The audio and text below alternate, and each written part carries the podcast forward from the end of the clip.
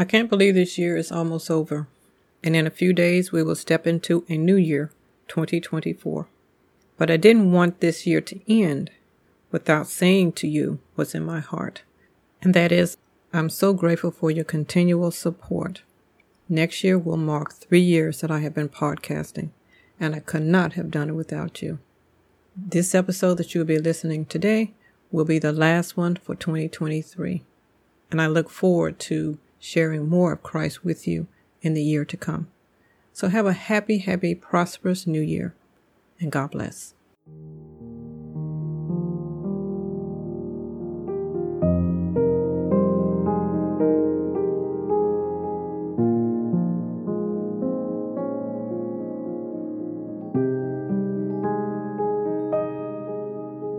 I was listening to a song titled How Deep the Father's Love for Us.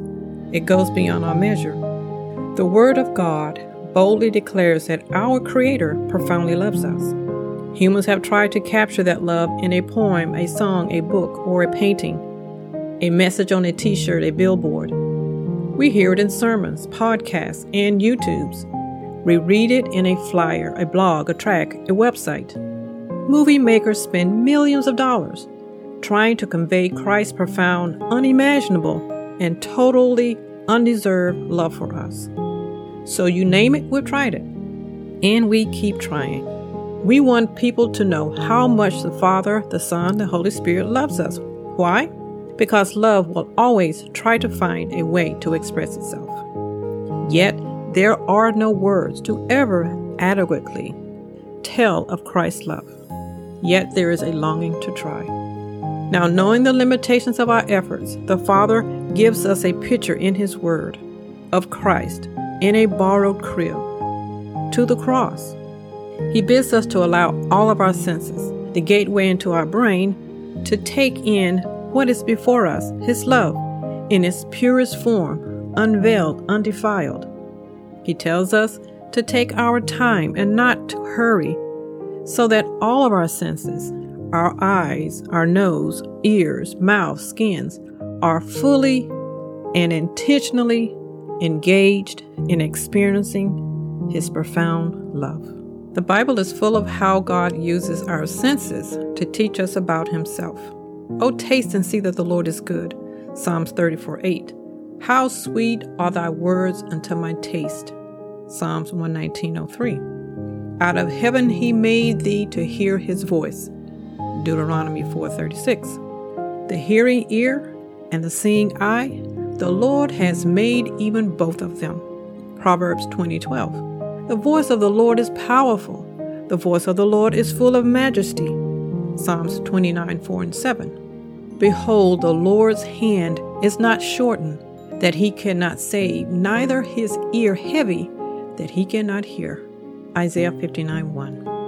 We must use all our senses to take in the love of God. We must study the love of God. We must know the love of God. And taking possession of it, we will have to be intentional and deliberate, not just once, but daily. And depending on what you're going through, you may have to do it moment by moment. It is through the power of the Holy Spirit working through our senses that we receive the Lord and His love for us. Do you know that our name, our life, our past, present, and future was Christ's journey? Our name was written on a cross, a cross that was meant for us. Our sins were so great that he stumbled underneath them. Oh, how deep the Father's love for us! It goes beyond our measure. Jesus set his heart to finish our race. Nothing or no one will stop him from climbing that hill called Calvary. Oh, how deep the Father's love for us! It goes beyond all measure. There is no way to be satisfied with only a glimpse or a taste of Christ's love. We long to hear his voice, to smell his fragrance. Solomon described Jesus as the rose of Sharon, the lily of the valley. Why? because he was wounded for our transgressions and he was bruised for our iniquities.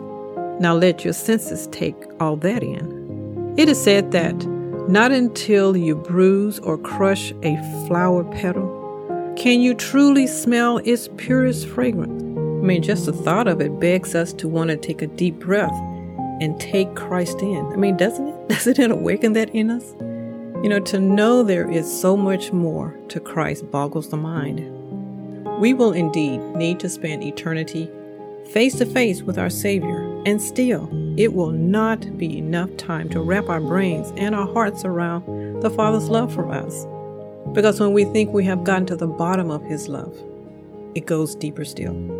So, no matter what you're going through right now, I promise you, God's love is so much more bigger and so much deeper than we will ever know. Let me tell you what depression is.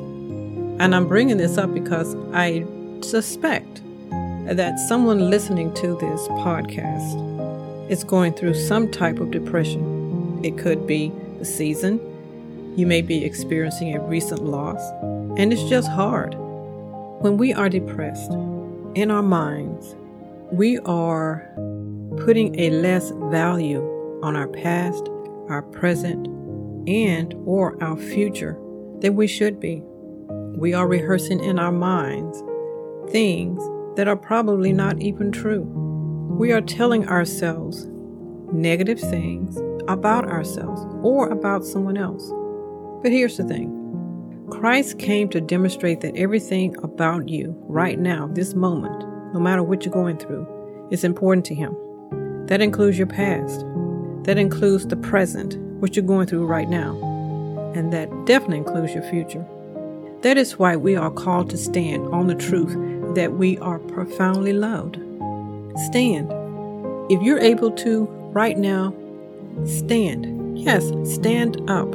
Get up, stand on your feet, and say out loud God loves me so much that He sent His Son to me. That if I choose Him today, right now, I won't perish.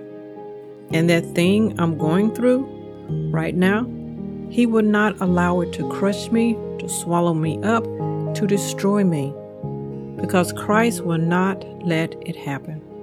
I want you to know right now, this very moment, Christ is declaring his love for you. Don't let another day pass without allowing your five senses to take in John 3:16. Why? Because the trouble with us is this.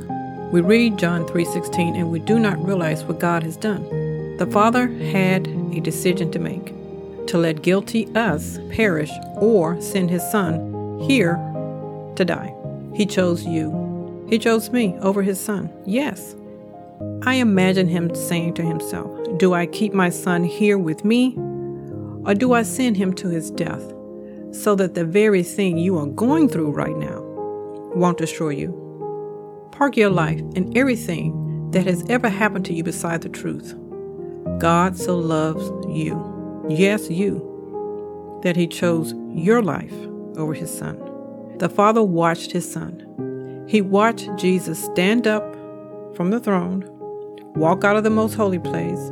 He watched him search for the cross that had your name on it. He watched him with a determined look on his face that he would let nothing stop him from finding your cross so that he could take your name off that cross and put his there. He knew it would take his son's life, his son's death, and intercession to save us. So stand in and on the truth that wipes away our sadness, our losses, our disappointments, our tears, our heartaches, and our discouragements.